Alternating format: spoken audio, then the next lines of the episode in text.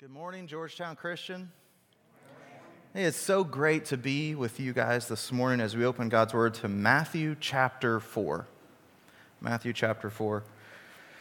Hey, uh, so many of you guys have prayed for um, my grandma Pat, and I thank you so much for your prayers for her. Um, every prayer has been answered. She has joined the church triumphant. Uh, so many of you knew her as a, a super faithful grandmother, and she was, in every sense of the word, very faithful. So, I will not give you the full funeral sermon this morning, but I wanted to tell you that she, uh, she just like I said, every prayer was answered. She got to, she got to go home. She got to be surrounded by her family. She got to have full time hospice care, and those of you that have walked with a loved one or friend through those last moments know how important hospice is. Um, so she was in no pain at all, and she got to die peacefully in her sleep. So I just couldn't be more grateful for your prayers. So, on behalf of my family and like a whole town here loses someone uh, that they all love, my whole hometown is so grateful for all of your prayers. Um, she has gone to be with the Lord, and we'll celebrate her life later this week sometime. So, thank you again for your prayers. Um, I, I have this picture of Grandma Pat because she is. Um, she's at least a segue into what we'll talk about today with uh, Matthew chapter 4. Um, Grandma Pat was faithful in a lot of ways. Uh, I'm guessing that for any of you that know Grandma Pat very well, you know that she was faithful in her hospitality. So if you were traveling through southern Illinois and she happened to find out, then you were staying at her house. Uh, she was faithful in her hospitality in that it, if you were near her house and it was um, within six months of Christmas, you would be having cookies, whether that was six months after or before, irrelevant. You're going to have cookies from Grandma Pat, right? She was faithful uh, to steward her home and her resources, and she was a generous woman. She was also faithful, and this is where we get to our text. She was faithful to, uh, to know Satan's tricks, to avoid temptation. And, the way that I know that she was faithful is that uh, two ways. Later in life, not as faithful, triggered pretty easily. Ask me how I know. Great grandkids really set her off sometimes. And it was when she thought they were disobeying a parent. So uh, she'd step right in there. Uh, but when I was a grandkid, she had three kids and seven grandkids. When I was a grandkid, this is how I know she was faithful to just avoid sin entirely. Her kitchen and dining room and living room were set such that grandkids could do laps like horses on a track or dogs on a track. And laps did we ever do? Seven of us and it was loud and annoying, and she's trying to prepare whether it was Christmas or Thanksgiving or another birthday meal. She never once threw a kitchen utensil or appliance at us. She was utterly faithful to avoid temptation.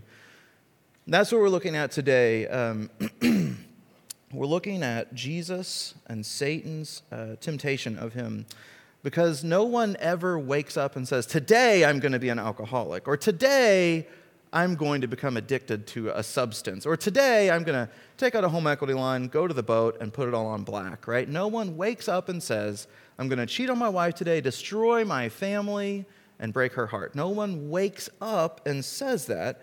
It's just a gradual thing that seems to happen without us even knowing. So we want to become wise to five of Satan's tricks, five of Satan's tactics to catch us in sin. Five ways that he tempts us.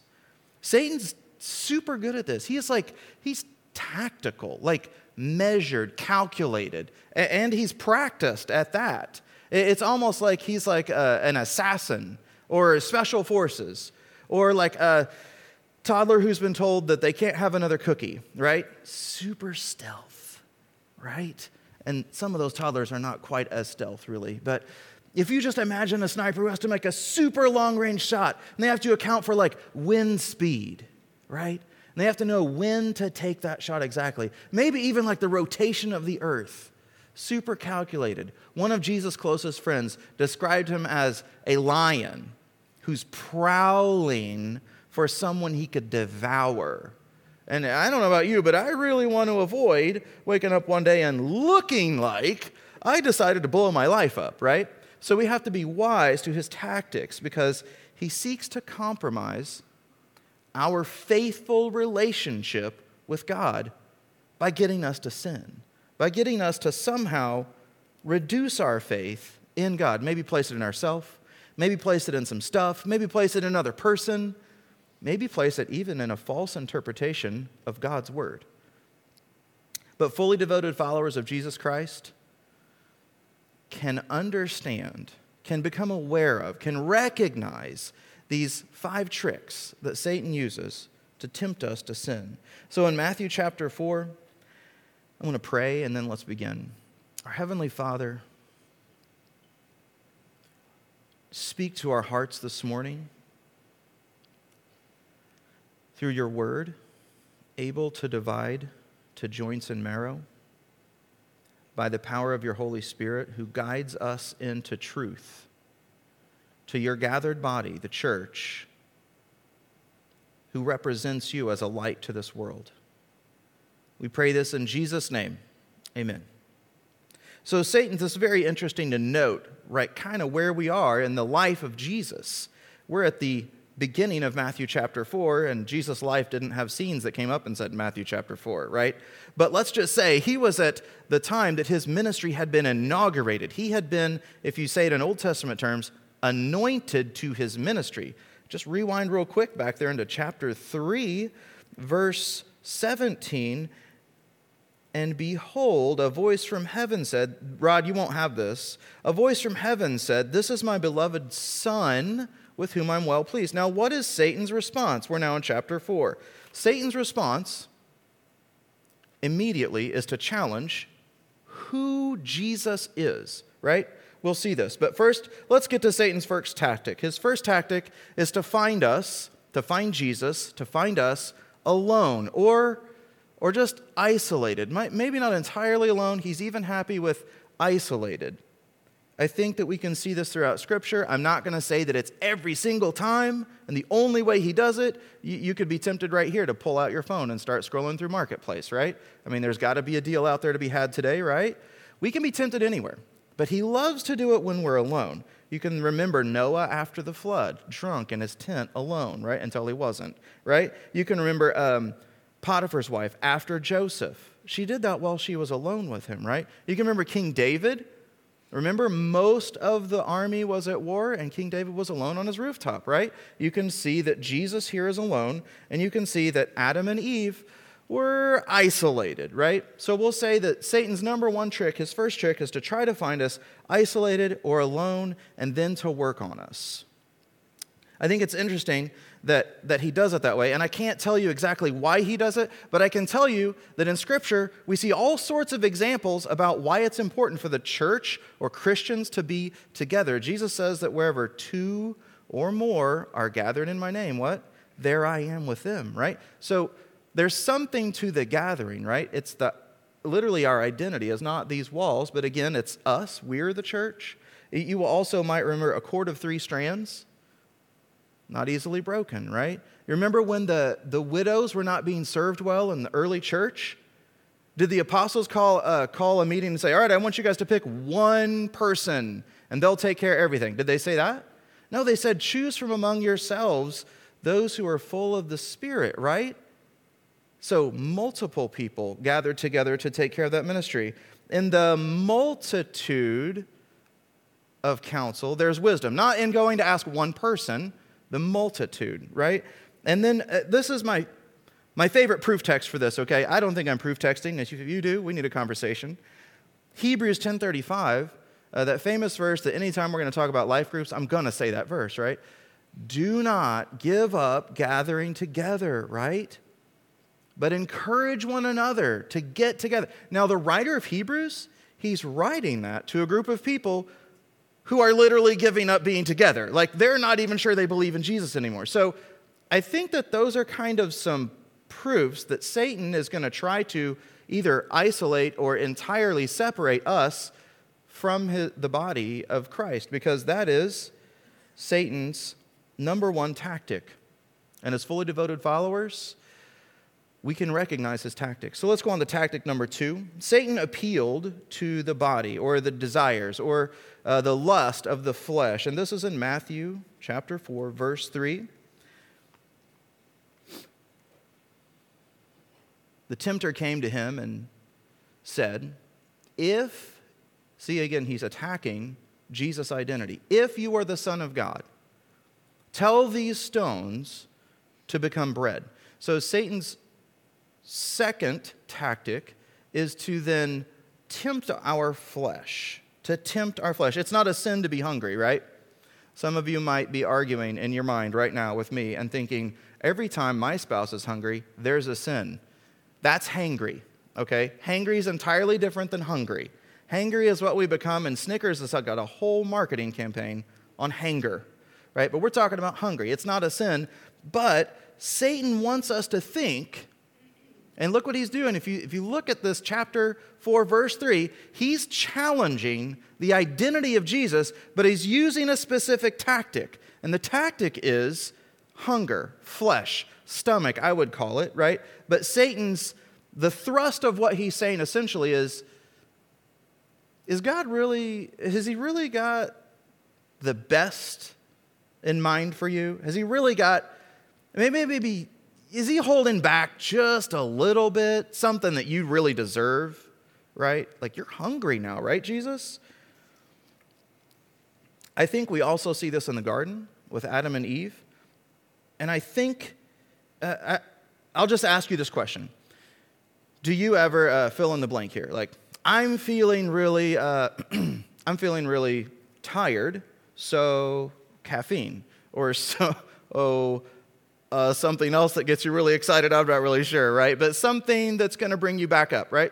Uh, take a nap at work. I don't know. Um, I'm feeling really stressed, so some other substance, be it alcohol, be it food, be it caffeine, be it an addiction to an illicit drug. I, I don't know but I'm feeling really something, I'm now going to trust a thing.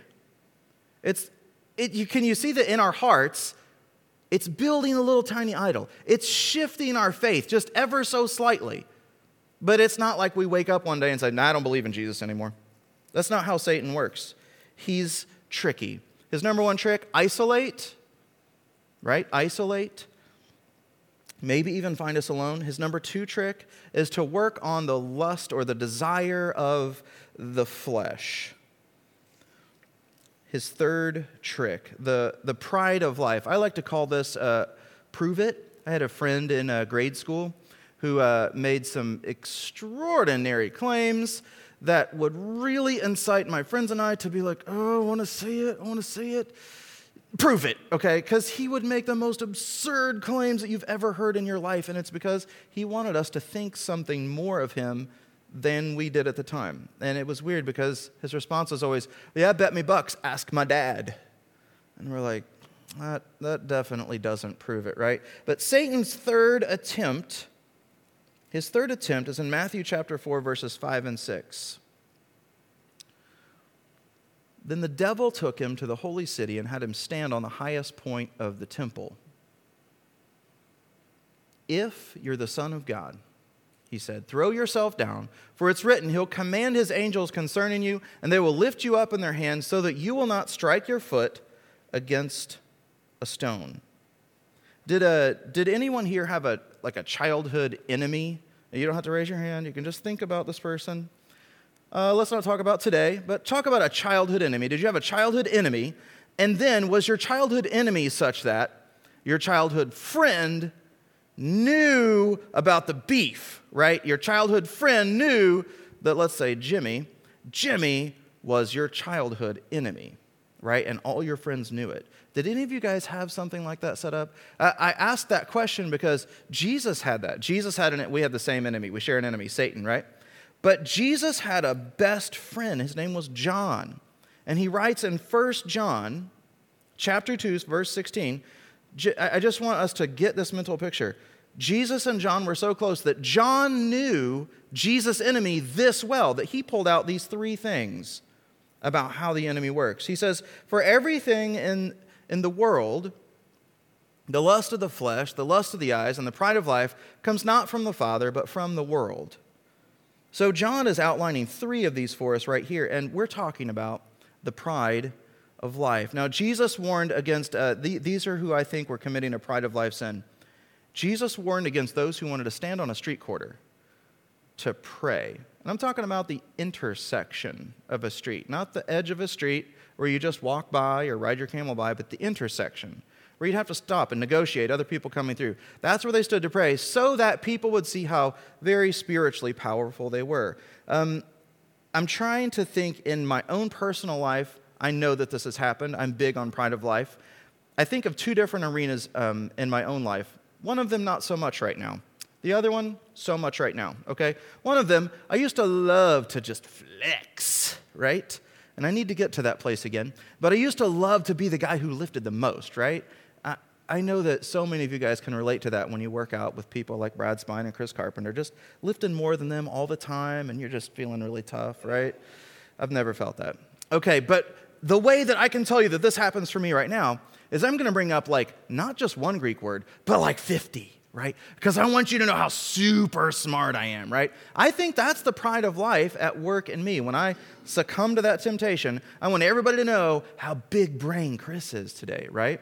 And I don't know what that is for you.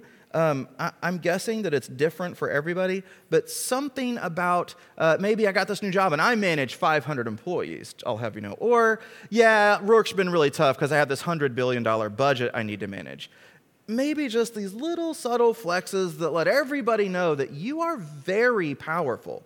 Be that spiritually, be that mentally, be that physically, be that like fiscally, like at work in your job, very important. I'm a vice president, I'll have you know. Satan has lots of great tricks, and pride of life is a really big one for myself. But fully devoted followers of Jesus Christ can recognize Satan's tricks. We've got two more I want you guys to check out. We've covered isolated alone, we've covered appeal to the flesh, and we've covered pride of life. Remember Jesus' closest friend John, he kind of picked three out for us, right? We'll get to his third one, but before we do, there's one that's right here in the text that we're already in. It's in this text right here that Satan just quoted to him. So I want to do this uh, together because the, Satan's fourth trick is to like mix or to twist scripture in a way that it's not intended to be used, right? Paul commends the Bereans for being great in that they went to check out the scriptures. Because this is a trick that's not just for Satan. Preachers can use this trick. Preachers can write books called Your Best Life Now, and that's a lie. The entire book, the whole gospel prosperity garbage, is a lie. It tells you and I that we can live a life that's intended to be lived in heaven right now. That's a lie because it's a twisted scripture. So let's see how Satan twists scripture. Um, Rod, would you pull up Psalm uh, 91? And, and I want to, while he's getting that, I want to remind you guys in Genesis chapter 3, you can turn there or you can trust me. I'm not going to put it on the screen, but he says to Adam and Eve, surely you'll not die, right? Right after Eve literally quoted the scripture to him, Satan directly challenges that scripture by saying, Surely you'll not. He introduces doubt into the very scripture she, or word of God at the time that she quoted to him, right? Satan introduces doubt, ultimately lies, because he twists scripture. So I'm going to let, uh, let you guys follow along here or in your Bibles in Psalm 91, and I'm going to read the way that uh, Satan uses it. For he will condemn his angels concerning you to guard you. They will lift you up in their hands so that you will not strike your feet, your foot, against a stone. So, Satan, his fourth trick is to twist, alter, manipulate, insert doubt into the scripture. And what you guys probably noticed is that, uh, go back to verse 11 for me, Ron. What you'll notice is that he omitted um, in, in all your ways. And uh, man, just by way of some transparency here, I had to like really study this because I didn't get how this right here was connected. But here's what I discovered Satan admitted that because Jesus said, this is John uh, 6, Jesus said that he should live by God's will alone. So Satan twists the scripture, and Jesus' response is really smooth, but here's why that's not accurate. Here's how that's a temptation because Jesus says, For I have come down from heaven to do uh, not to do my will, but to do the will of the one who sent me. So, so Jesus is here to do only the will of his Father, and Satan is now tempting him using scripture, misquoted, like he's omitted a little section there to make it sound just like he wants it to sound for Jesus, serves it up on a platter, and it's garbage because Satan is measured. He is tactical, he is practiced, and he is deadly, like deadly as a sniper, right? He is, de- he is prowling around like a roaring lion, okay? And he's got great tricks. He can even use scripture. He tried scripture with the Son of God. He's going to try it with us. But fully devoted followers of Jesus Christ can recognize these tricks. Let's go on to number five, our last trick that we're studying. And I'll have you know, there's more tricks I discovered this morning, but we're not going to talk about them today. Uh, we're going to get to talk about this some more another day, but man, just as you read through Scripture, you're going to see more tricks that he uses, and I would love it if you shared them with me because we're going to have to preach a sermon again someday, right? Maybe not here, but this is important information, is it not? Is it not helpful to know where Putin's got his row of tanks lined up somewhere in the Ukraine? Of course it is, because we want to be not only offensive, but we want to be defensive. So we want to know the tactics of our enemy. This is our last one.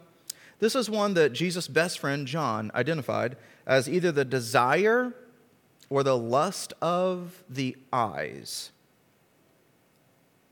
Uh, this is Matthew chapter 4, verses 8 and 9. Again, the devil took him to a very high mountain and showed him all of the kingdoms of the world and their splendor. All this I'll give to you, he said, if you bow down and worship me. See, Satan offers Christ like an easy way to become, uh, big quotes, big air quotes, a king of a kingdom. But what Satan's offering is like, it's false, right? It's a lie because he's a liar. Um, we do have to go into this just briefly, sort of theological. I don't see any way around it, so let's go through this together. Satan, for this current time, has, at the minimum that I can discern, and I expect to learn more, okay? So if I'm misunderstanding this, you should talk to me.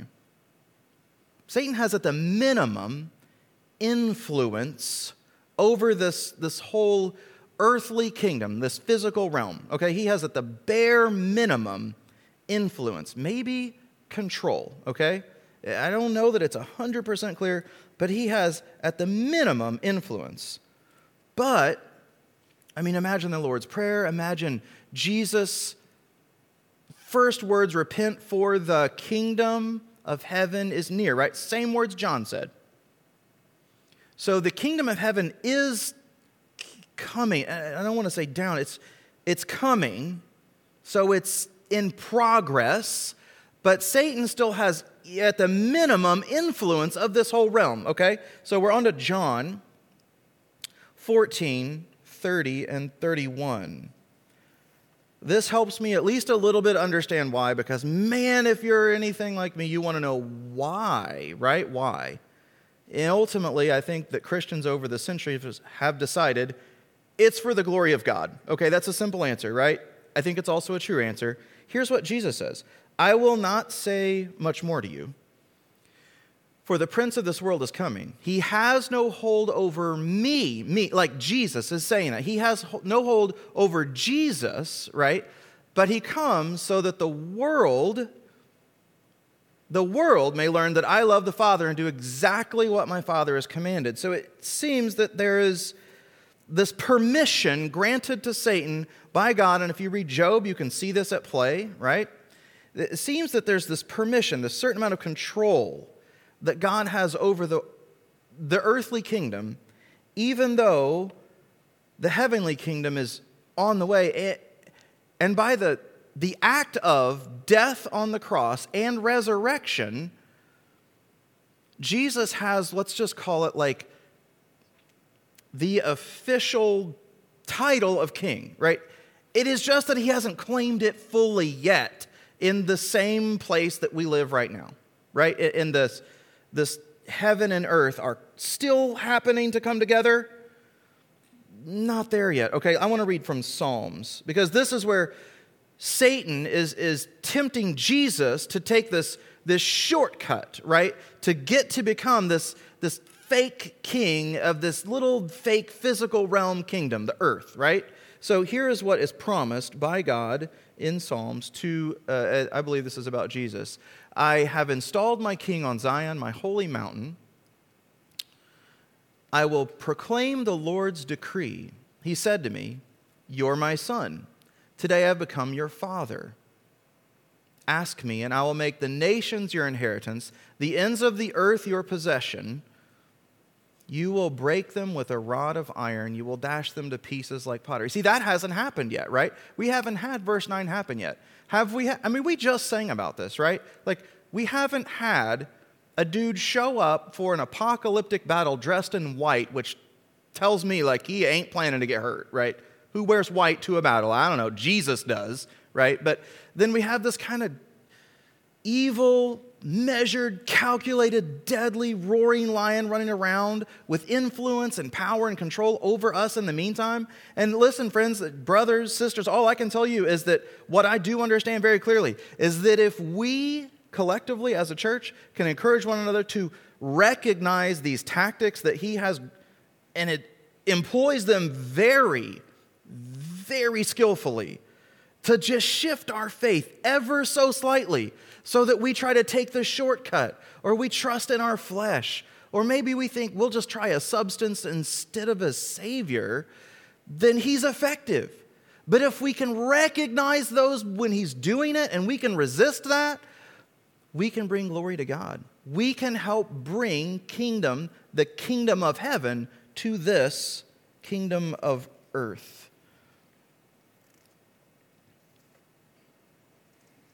All right.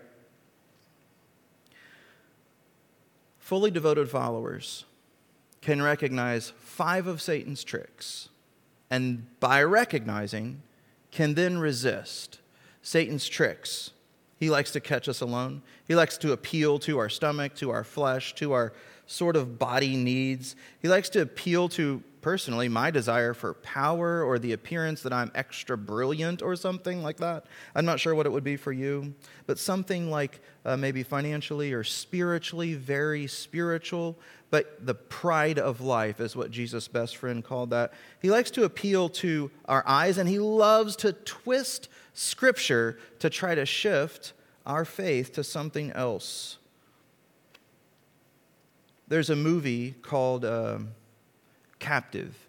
And, this movie tells the true story of a man who, who is on trial, but in his trial, he escapes, murders the judge, murders a court reporter, murders a sheriff, murders a federal agent, and is now on the run from law enforcement, breaks into a woman's house named Ashley Smith Robinson and holds her hostage. I don't think that Brian Nichols woke up that day and decided that today, when I'm facing a judge for rape charges, I want to add four murders and kidnapping to that. I want to add grand theft auto to that. I don't think Brian Nichols woke up that morning thinking that, but I do think that he might have, for a moment, believed I can just take a little shortcut here.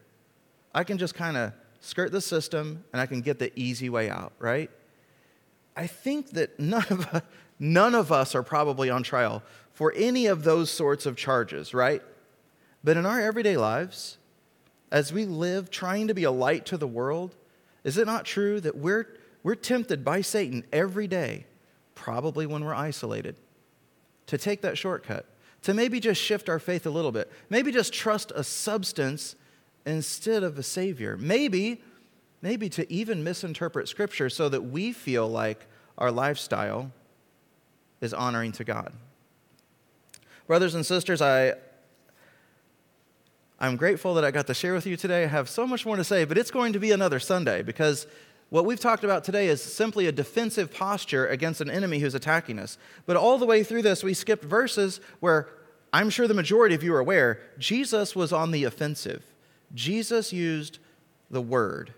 And we're going to talk about the use of the word and how we use that to fight temptation when we gather again next time. I'm going to pray. Father God, thank you so much for the opportunity that you give us to open your word together and to see the way that the enemy operates, trying to shift our faith into something else by just offering something that looks okay. Maybe because we're alone. Maybe because